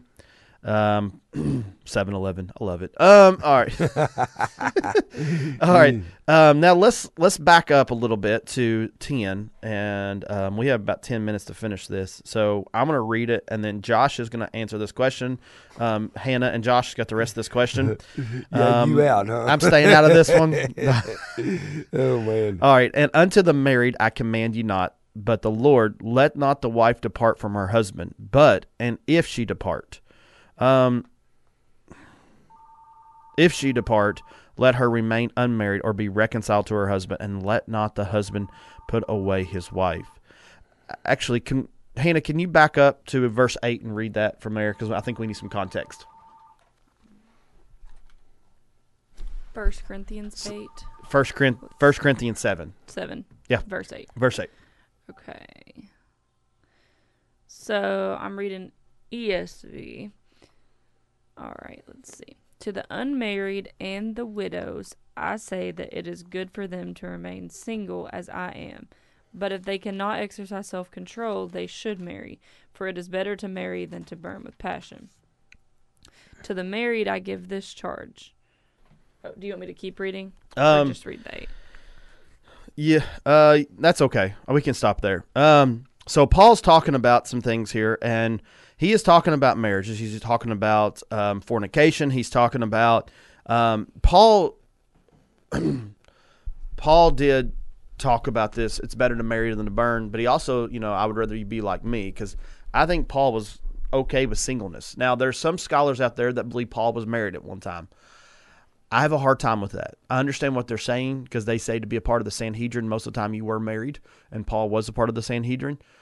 I don't see anything in Scripture that gives me the, the clear call that Paul was married. Okay. And some people say, well, Paul was married, and this is why he's dealing with remarriage, because he never got remarried, and you should be like him. I think when he's saying you should be like me, in essence, he's saying that um, if you choose to re- remain unmarried, it does untether you down to do whatever. You can go wherever. You can go on any mission trip you want to. You can go travel the world. You don't. And when you do marry, there are certain things that become much more complicated about ministry, because now it's two become one. And when you have children, it's even more. And so, like, um, I would love to be in Honduras with Todd. I love to go on that trip. I want to go in December. Um, we have churches right now that want us to come visit them in Africa and India and some other things. There's some churches that um, that we're associated with will contact me on Facebook, ask me to come preach, ask me to come teach over there. And but also I understand in this stage of age, in the stage of life I'm in right now, that's complicated. Yes. And I don't think I'm being disobedient to God's will. I think I'm being a father like like I should be. Right. And so I think all that's hard to play out. But Paul said, if you don't have all that, you can just come come to India and preach. Okay, I'll be there tomorrow. Like, you know, it's there's no thing to it. Right. Um. And so I think there's some things there. But the question specifically on verse eleven is, after we're divorced, should we remarry? And Paul does deal with here and say, unto the married I command you not, let not the wife depart from her husband, but if and she but and if she depart, let her remain unmarried or be reconciled to her husband, and let not the husband put away his wife. All right. Um, I'm gonna say some stuff here. And okay. I'm I love everybody. But if you're divorced for anything other than a biblical reason, I don't think you should be married. remarried. And then I think it's even, I think there has to be great prayer into, even if somebody commits adultery, I think the heartbeat should still be reconciliation to your husband or your wife. Um, my greatest fear right now with the covenant of marriage is um, we treat it so lightly. And and we're letting people who's in leadership treat it so lightly. Yeah. Well, you see that as well as about tr- getting it treated lightly is because the world has put out there, well, just uh, be together for a while, make sure you want to be married before you get married. No, that's not biblical either. Mm-hmm. And, I mean, that has creeped into the church as well, saying it's okay for this to be with that one, that to be with that one, not to be married yet, but actually, according to biblical, according to the Bible, no, you need to be married. If you're going to be together, you need to be married. If not, then just go for marriage. So, yeah. You know. Um, but I do think that I would, I do think if there's biblical permissibility, I think the conversation may change a little bit. Because in this one, he's just talking about the married and unmarried. And that he's not saying, though, he's just basically saying, don't put away your wife or don't put away your husband. Because it was becoming very common. And right now, divorce in the church is just as rampant as outside the church. But if you have an un, if you have an ungodly spouse, or if you have um, a divorce caused by adultery or something like that, I don't know. I'm I'm walking in cautiousness because I'm not trying to put unneeded condemnation, but I'm also not wanting to give people permissibility to do whatever they want. Right. And so I, I think it's a very hard scripture, um, and I'm not trying to whittle out of it. It's a scripture I'm still praying into quite a bit. And um, I've been asked about this quite a bit. So um, let's see. This listener also said Matthew five thirty two. Matthew five thirty two. Um, I'm looking. Uh, all right. It hath been said, I'm on verse thirty-one. It hath been said, whosoever shall put away his wife, let him give her a writing of divorcement. But I say unto you that whosoever shall put away his wife, saving for the cause of fornication, causeth her to commit adultery. And whosoever shall marry her, that is divorced, committeth adultery. Um, yeah, I would have to... See, there's some context there of saving for the cause of fornication, and um, let me. I'm going to read this from the E S V. Um, but I say to you, whoever is divorced his wife, except on the grounds of sexual immorality, makes her committing adultery. But see, this is where I almost think that if adultery has been committed, because that would be sexual immorality, um. makes her committed adultery, and whoever marries a divorced woman commits adultery. So it almost looks like, though, right here it's the exception. Am I reading that wrong? Like, that's how I've taken, and this is what I've been studying into it, except on the grounds of sexual morality. Um, and then that listener also said in Matthew nineteen nine. Um, wish I had time to go to all these scripture. Well, I, of course, I mean I know we're trying to we try to. Uh, answer these questions on the spot, but to be honest with you, I think it's almost impossible to answer them right on the spot. Yeah. Or I, I mean, Aaron, you do an amazing job with it. You really do. It it astounds me sometimes with what with what you can do on the spot. But me, myself, even though I've heard some of these things, but still, yet when I'm put on the spot, like right this moment, I, I, I just got to have time. I really do. Here's where I usually stand on this issue. I think that the two un... equitably, biblically permissible reason for divorce is death, of course, because it's separation. And I'm not trying to be derogatory. It's just true. And there is no re- remarrying after death, like for that person who's dead. Now, I do think that there's times in the scripture where we see people who's getting remarried after their spouse has passed away. I think that's a different question. Um, because we do see where in the Old Testament it was actually commanded they do marry the brother or something like that. And now does that roll over and we think that if somebody passed away, you got to marry the brother. I, I want to be cautious on that too, because we're not under the law. But um, but here though, I for me, if I'm looking across the table and I'm just going to be biblical and scriptural about it, then I think that the only time there's an exception for being remarried after divorce is for adultery or sexual morality, because that is a biblical permissible reason for divorce. Okay. Um, I get a lot of hard questions on this, and um, one of the hardest questions, you know, sometimes runs into abuse and stuff like that. And I tell them, like, the first thing I look across the table, anybody, anytime that happens, is leave. You need to separate. Biblical separation is very, very much a real thing.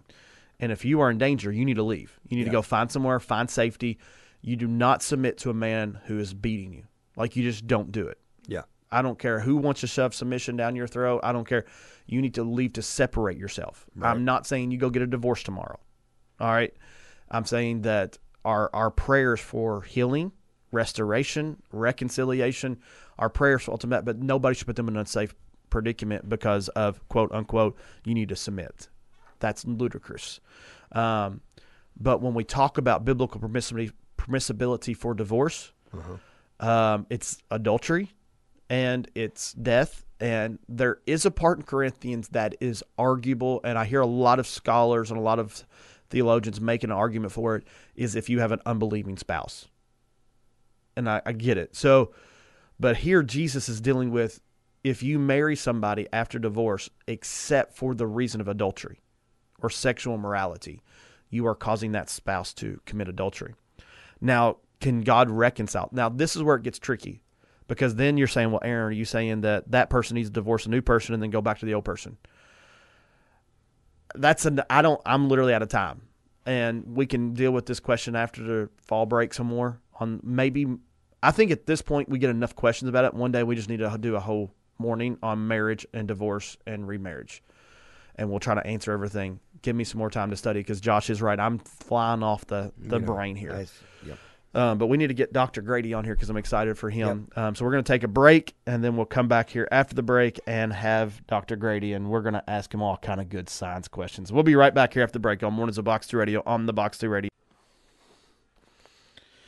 All right, we are back here on Mornings of Box two Radio. We have Doctor Grady on the phone with us, who's no stranger to the broadcast. He's with Creation Worldview, and we are so excited to have him on. Doctor, how are you doing?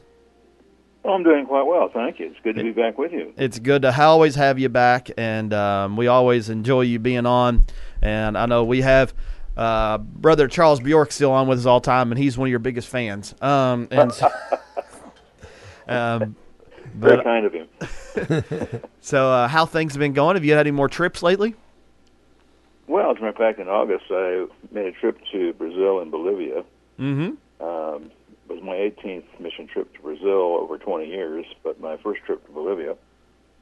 And uh, when I got back, I've already spoken in western North Carolina, twice in middle Tennessee, and now I'm up in the northwest corner of Pennsylvania, speaking at three churches. So I, I'm staying a little busy. Yeah. Well, that's good, though, right? I think so. I, I love staying busy. Um, and I always got to ask you this, because I, I, you always have an interesting response to this. What's new in the creation science world right now? Well, there's a lot of things that are new. And, of course, I, I would hope that when you think about our ministry, Creation Worldview Ministries, um, we are stressing a Christian biblical worldview. Now, ninety-five percent of what we do is creation science. I mean, I'm a biblical scientific creationist. Uh, this is what the ministry is all about, showing how uh, science does prove the Bible is true. Uh, but we're also talking about how your acceptance of creation or evolution affects your worldview, mm-hmm. how it affects the things in society. And so you must not forget, you know, that we're looking not only at the most recent developments. So, for instance, the the Webb satellite. Yep. Uh, has done exactly what I said the Hubble satellite is doing, which is it's disproving evolution. You know, so the Webb has been seeing things that uh, you know contradict evolution. It has now supposedly, at least, uh, perhaps needs to be verified, but supposedly has found the farthest object yet seen. Well, that means that the evolutionists are simply going to push the age of the universe back again. I mean, just a few years ago, it was thirteen point seven billion. Uh, right now, it's at thirteen point eight two billion. Uh, I prophesy that by sometime next year, they'll say it's uh, fourteen point one or whatever. Mm-hmm. But that evolutionary worldview um, is being taught in schools, and to the students that are, are learning it and learning it only. It's the root of things like, for instance, in Minneapolis not long ago, they had an art uh, center uh, do an event on demonic activity. Uh, and that, that, you know, we shouldn't be afraid of demons. Uh, we just need to uh, communicate with them so we can have a better understanding of them. Now, that's how it. That we should communicate with the demons? Yes. Okay. Uh, it was an art center. And you got me hooked. Keep going. And so this is this strange dichotomy of of evolution is the foundation of atheism. Mm-hmm. It's its uh, technical name religiously is secular humanism. And they're denying the existence of God, which technically they're saying we deny the existence of anything in the, quote, supernatural. That is anything that goes beyond nature. They are supposed to be rationalistic, mechanistic, uh, and yet, because of their, their view of evolution that there's no God, uh, how did we get here? Well, of course, there's all kinds of views on that. And then it, it goes all the way around the circle, and now they're saying, well, yeah, there is a supernatural, but we deny it, but we need to better understand it, so we've got to communicate with it. I mean, you know, the, the double-mindedness, as the Bible puts it, Uh, you know, in James, um, is just immense. And mm-hmm. so what we're, what we're doing is we're creating confusion, we're creating uh, tyrannical activity. We are creating, by doing this, uh, basically anarchy. Mm-hmm. I mean, it's really the definition of anarchy. So I would promote the idea that while we are making new discoveries, I mean, they, they discover a new dinosaur here, they discover a new galaxy there, and so forth. It's the implications to how people think in terms of God, the Bible, societal issues. And the more teaching of evolution, the more we're getting homicide, suicide, uh, euthanasia, abortion, of course, are thrown in there. And we have to take a look at the whole picture. It's not just what have we found in science, it's how it applies and then how people twist it to, to build their worldview in such a way that they can live the life they want to live, even though it's irrational. I, I, I would posit this. If you read the writings of Paul, and we'll just start with Romans and, and go through the epistles, Paul makes an argument, I think, in general, that the world is insane. And we as Christians are psychological, religious doctors who are bringing people to Christ and therefore bringing them to to sanity. And I would again posit that Christianity is the only rational, reasonable, logical, and evidence-based faith in the world. Now, having heard you a bit myself, uh, not in person but on the radio, I think you might agree with that. Mm-hmm. Mm-hmm. Yeah. Now, let me, let's take it back, because you, you, you had, you know, we were talking a little bit about, you know, uh, communicating with the demons, which is crazy. Um, just learned about them. Yeah, I don't think I want to, frankly. Uh. But this is one thing that I get quite a bit, and I try to teach, and uh, I try to be as informed as I possibly can and try to teach it as accurately as I can. But so in the beginning, when God created the heaven and the earth, it was it was void, right, and without form. So set us up here. When did Satan... When did Lucifer and his demons actually get cast down to the earth? Was it after it was created, or before it was created? There was a void. There was a there was something, but it was chaos and void. That's how I see the Hebrew, but I could see it wrong. So I'm just kind of curious what you say. Well, I would suggest to you that, you know, I I am not as concerned in a word for word translation as I am in interpretation by concepts. Okay. And um, frankly, I would say any good creation scientist would tell you that when you take a look, and the earth was, first of all, it's a state of being at the time of its creation. Mm-hmm. That's verse two. And it was, and then you have a few different translations that you could use, you know, formless and void, formless and empty, et cetera. Yeah. But, you know, evolutionists, and I used to teach evolution, are masters at what's called the word meaning switch, meaning that evolutionists use words in ways they were never intended to mean and never defined. Uh-huh. But we as Christians answer to a higher authority. Therefore, if we do ever substitute words, they must be equal to get a better understanding. Okay. Now, When it says formless, what could we substitute there that would be equal for a better understanding? Well, formless, we could also say it's without form, or we could say it's unformed. Hmm. And when you have void or empty, that word could also be void, empty, vacuum. It could also mean unfilled. Because a vacuum or unfilled is, is a good way of putting it. There's nothing there to start with, but now you're going to fill it, right? Mm-hmm. And really, really the best Hebrew interpretation of that is, and the earth was unformed and unfilled. And over six days, God, like a potter with a lump of clay, the first three days he finishes the forming, and the second three days he finishes the filling. So that's a much better conceptual understanding of what's being said there. And so, um, there, you know, there are no punctuation marks in the original languages of, of the Bible. Yeah. And the first word of the Bible is Bereshit in Hebrew, and it means at the beginning. At the beginning, God the Father, Son, and Holy Spirit, because the word Elohim is a, a uniplural word, one God, three relationships. And he created them space and mass. There's no period at the end of that sentence because it continues to the end of verse two. And the earth was. So at the beginning, God created the heavens and the earth, and the earth was unformed and unfilled. Wow, yeah. And then God will finish the forming like a potter, and then he will finish the filling. Now, on day six, it was not only good, it was very good. Day seven, the, what we talked about is the day of rest. Now, God wasn't tired. He did that as a template for our lives. And you can look at that when you say, go to, well, Exodus twenty. In the middle of the giving of Ten Commandments, God stops and he says, you shall work six days and rest one because I did. That's a template, not because he was tired. Mm-hmm. Now, when did Satan fall? Well, if you take a look in Ezekiel, it says that God created Satan perfect. He did. But iniquity was found in him later. Mm-hmm. Pride. And the rebellion the rebellion of Satan is recorded for us in Isaiah. That's right. The, the conversation of his rebellion against God.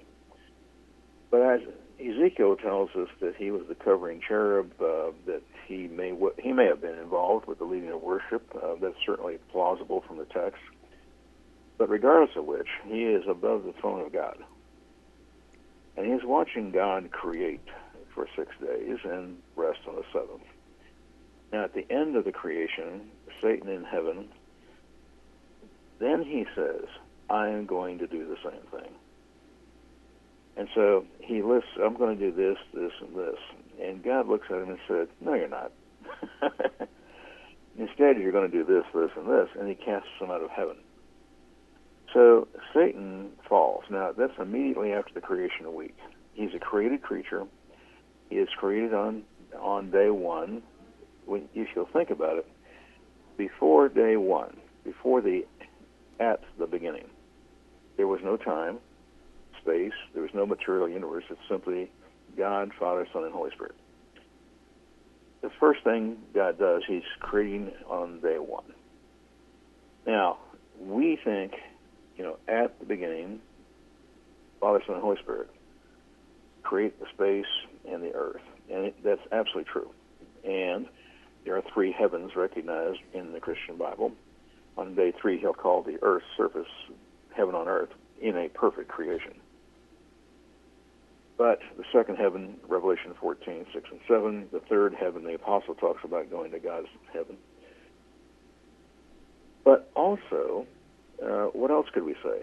There's an alternative rendering we might use. At the beginning, God, Father, Son, and Holy Spirit created the natural and the supernatural. Because when it says heavens, well, that includes the second, third heaven, and therefore it's not only space as we normally think of it, but it can also include the supernatural. Angels are created beings. They're created on day one. Satan watches the week of creation. He then rebels at the end of that week. Now, I cannot tell you perfectly, with absolute knowledge, whether Satan fell on day eight, nine, ten, but it is immediately after the creation week. He cannot fall before that. Um, again, when it's very good, then he can't possibly be there. So I do know that he falls within the first few days after the creation week, simply because God created Adam and Eve to do two things: to to have fellowship with God and worship him voluntarily, where he can tell the angels to worship him. So God wanted something made in his image that would worship him voluntarily for who he is, not what he does for us. Secondly, he created Adam and Eve to populate the earth, to reproduce. And in a perfect creation, you know, if there's no sin whatsoever, they're going to fulfill that that order, that commandment, perfectly and immediately. That means that the first conception would occur within roughly two weeks after the creation week. But that cannot possibly happen, because if that were to happen, you would have a, a baby conceived in a sinless state. And no baby, no baby can be conceived in a sinless state except Jesus. And so Satan has to fall shortly after creation in order to then deceive them, and that they would fall, so that prior to the first conception, we would already have the Adamic nature.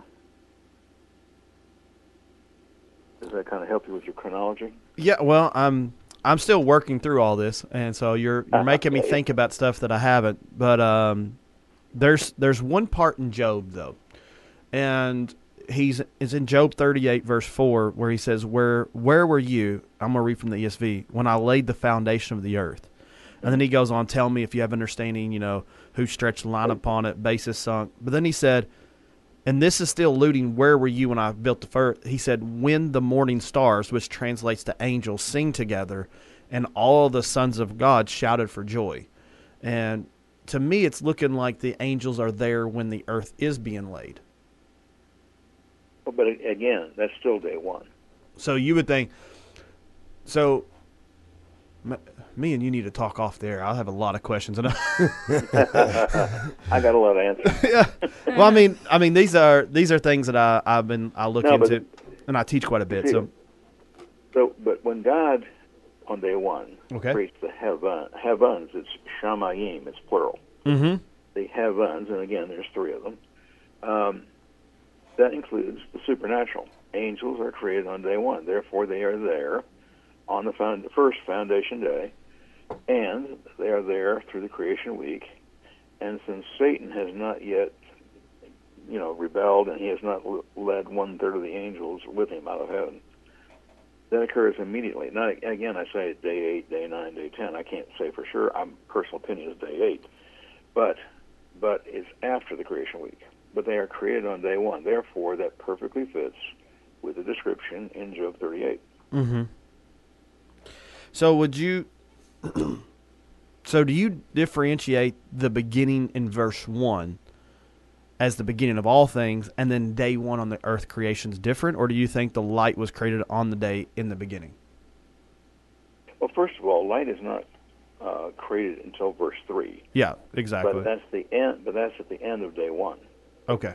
And and the light that's created there, uh, people tend to think, well, wait a minute, the sun, moon, and stars weren't created till day four. But the first three days, we have light. Mm-hmm. God commands light. Verse three is not "let there be light." Verse three is "light be." Light, light come into existence. God is the light giver. Jesus is the light of the world. God's throne is surrounded by light, correct? Mm-hmm. And God, God in his sovereignty can simply command light to come into existence. And it's very important that light is is created at the end here, because uh, going back to verse two. In verse two, and, and I, I tell people, if you don't have a basic understanding of agriculture, you can't really understand ninety percent of the metaphors in the Bible. The Bible is a, written to an agricultural people in an agrarian language. Now, in verse two, when it says that it was unformed and unfilled, and there was water on the surface, and then the Holy Spirit of God is moving over the surface of the waters. That word is an agricultural term. It's how a chicken broods an egg. And so how does a chicken brood an egg? Well, she lays the egg, she creates the egg, and then she warms it on one side for a while, and then she reaches down and she rotates it, and then she warms that side for a while, and then she rotates it again, correct? Mm-hmm. And she, she's incubating the egg, and she's energizing the systems. And a fertilized egg that is warmed on one side only and never rotated will not develop. This is where God, the Holy Spirit, starts the rotation of the earth in darkness. And verse one and verse two are in darkness. It's the absence of light because God has not yet created light in verse three. Yeah. So it's a very important concept. Would you say verse one to three is twenty-four hours then? Yes, sir. So so you would hold to – that's – yeah, I'm, I'm, a, to, I'm a young I'm a, earth creationist, and I, I do teach. I do too.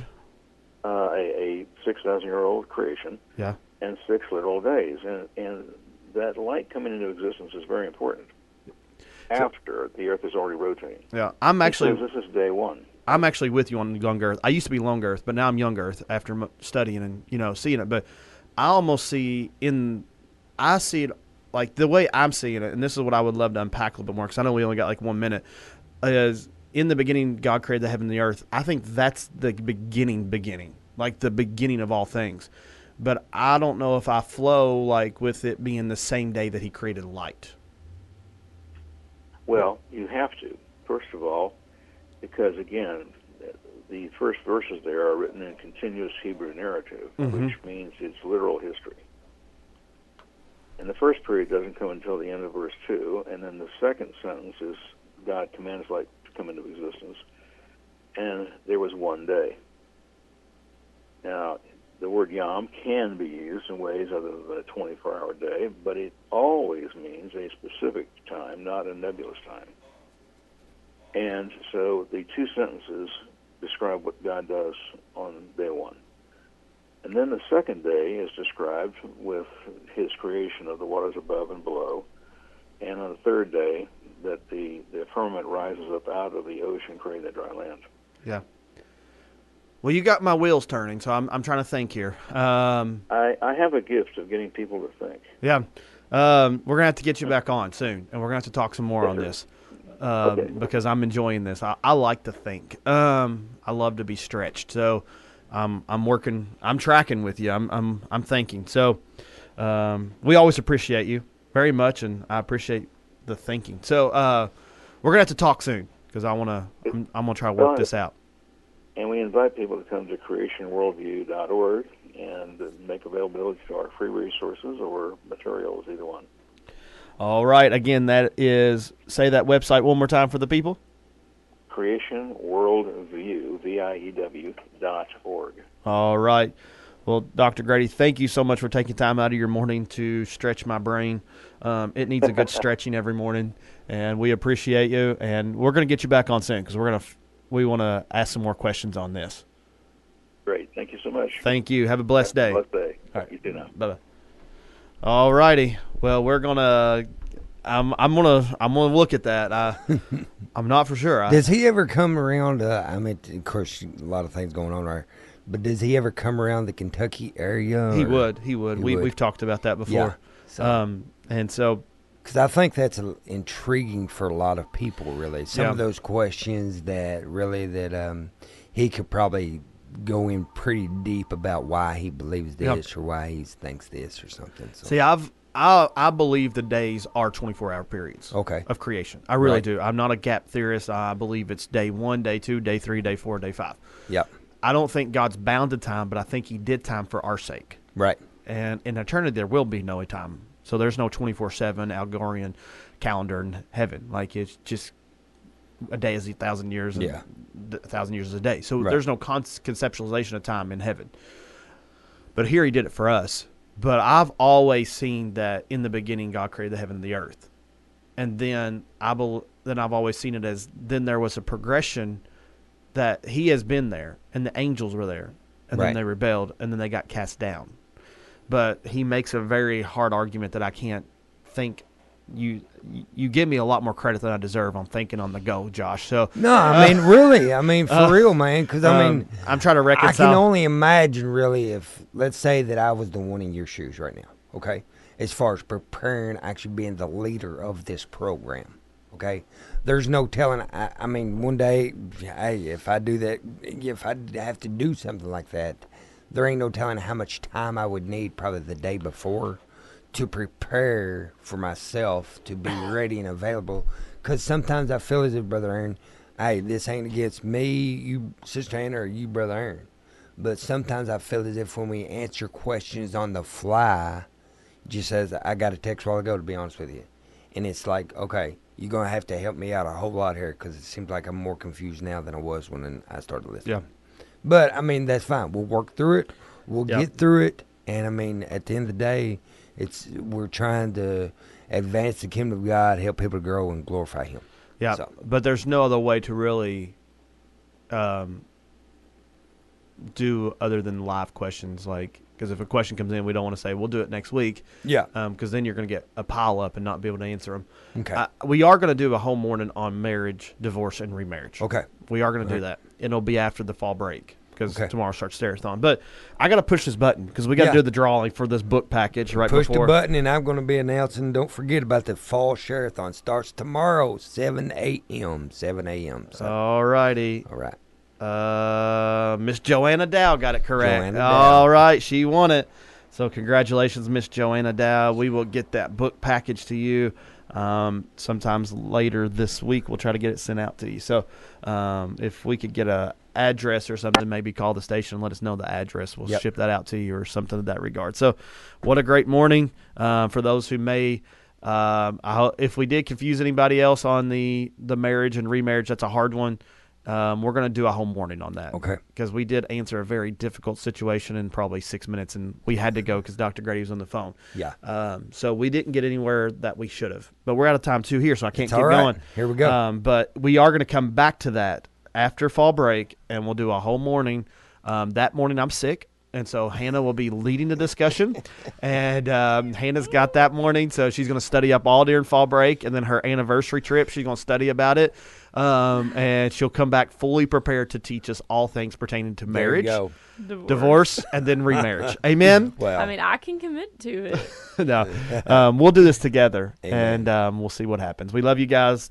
Don't forget seven a.m. Central.